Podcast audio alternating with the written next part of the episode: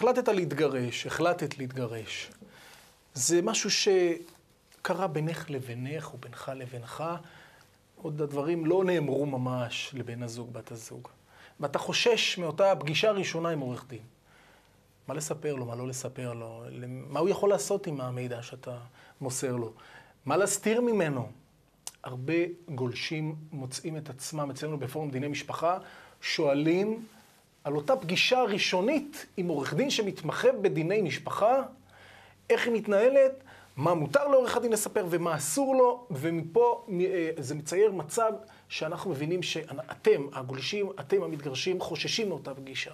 אנחנו רוצים בהיבט הזה קצת להאיר לכם את הדרך.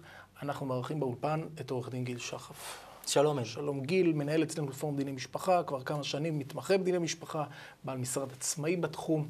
אני ביקשתי מגיל שחף, בריאיון אה, קצת יוצא דופן ממה שאנחנו עושים בדרך כלל, להסביר מה קורה בפגישת ייעוץ ראשונית, בוודאי עם עורך דין שמתמחה בדיני משפחה, בנושא כל כך רגיש.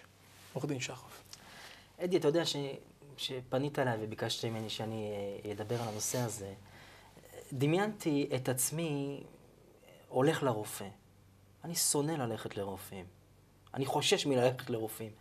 ואני חושב שהרבה אנשים, כשהם נקלעים למשבר וצריכים להגיע לעורך דין, מרגישים תחושות די דומות שהם צריכים לה, אה, לעשות את הדבר הזה. כי זה מצריך ממך להיחשף, אתה לא יודע מה יגידו לך, אתה לא יודע איך זה ייגמר.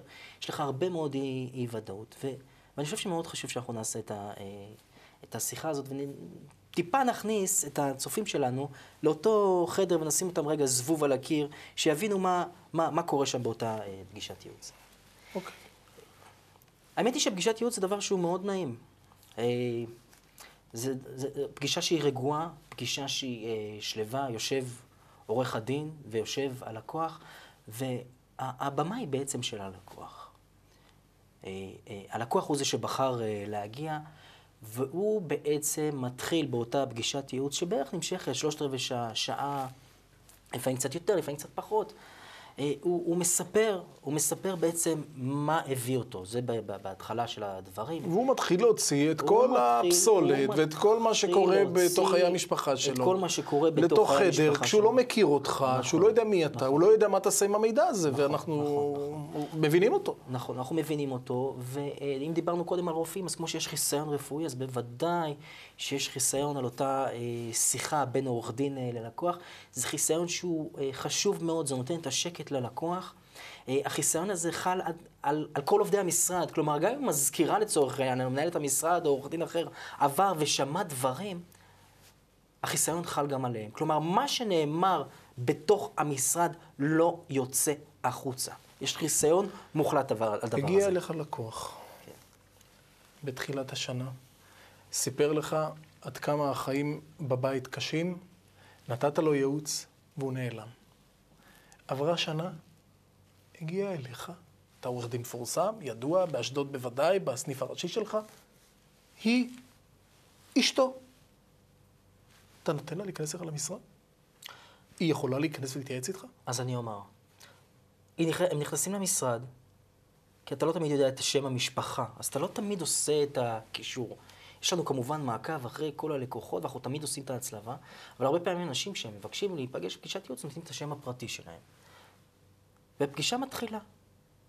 אבל ברגע שאני מזהה שמדובר בבן זוג של לקוח שהיה אצלי, אני מודיע לו שהפגישה מסתיימת, כי אני כבר נמצא בניגוד עניינים, כי נתתי, פגיש, כי נתתי ייעוץ לבן הזוג הקודם שלו, גם אם עברה שנה וגם אם שנתיים וגם שלוש. ואגב, השאלה הזאת, הרבה מאוד אנשים שואלים. הרבה מאוד אנשים זאת שואלים. זאת אומרת שברגע שמי מבני הזוג מגיע לעורך דין ספציפי לפגישה אחת, אין יותר סיכוי לצד שכנגד לקבל לא ייעוץ ולא ייצוג, גם אם אותו צד החליט שלא לסחור את שירותיך. אמת. אוקיי. אמת. עכשיו, בוא נחזור רגע לאותה אה, פגישת ייעוץ. פגישת ייעוץ, אמרת שהיא נעימה, אמרת שהדברים חסויים בדיוק כמו שקורה אצל אה, אה, רופא או משהו בסגנון הזה. נכון. כן. ואנחנו, אה, אחרי שעורך הדין שומע את הלקוח, מתחילים לחשוב ביחד מה הכי מתאים ללקוח. כלומר, שמענו מה הביא את הלקוח לפגישת הייעוץ, אנחנו גם שומעים לאן הוא רוצה להגיע, מה הוא רוצה להשיג, מה הצרכים, מה האינטרסים, וביחד באותה פגישת ייעוץ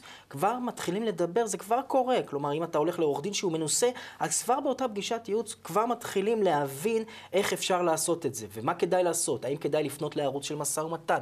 האם כדאי להגיש תביעות קודם? האם כדאי להמתין לצד השני שהוא זה שיגיש את התביעות? האם כדאי ללכת להליך של גישור זה או בעצם בררות? מה שאתה אומר כאן, זה בעצם שהפגישה בוודאי מועילה ולוקחת אותך למקום שבו ברור לך קצת יותר מה אתה אה, רוצה וצריך לעשות. האם יש משהו נוסף שאתה רוצה להתייחס אליו רק בהקשר של החשש להגיע לפגישת הייעוץ? כן, אני רוצה לתת טיפ לצופים שלנו. בבקשה. אל תבואו לבד לפגישת ייעוץ. אתם מעורבים רגשית, אתם לא תמיד קולטים את הכל. תבואו עם אדם קרוב, עם אח, עם אחות, עם אבא, אמא, עם חברה קרובה, עם מישהי שתלווה אתכם לאורך ההליך. תבואו ביחד. אתה תקלוט חלק, הוא יקלוט חלק, והפגישה הזאת תהיה הרבה יותר פרודוקטיבית ומעולה, וההחלטות שיתקבלו הן החלטות טובות. נשמע לי כמו רעיון מצוין. אתם מגיעים עם מישהו, אתם בתוך סערת הרגשות, והוא צופה מהצד ומאזין לעורך הדין שנותן טיפים, וסופג דברים ושומע גם אתכם. בדרך חזרה ברכב, הוא יספר לכם מה הוא ראה, יכול להיות שזה גם יתרום המון להחלטות שלכם בהמשך, ובעצם זה שאתם יודעים שאפשר ומקובל להגיע לפגישה כזאת יחד עם עוד מלווה, גם החשש מהפגישה עצמה כבר לא אותו חשש. עורך דין גיל שחף, מאוד נהניתי מהתשובה, אני מודה לך. תודה. תודה רבה לכם שצפיתם בנו.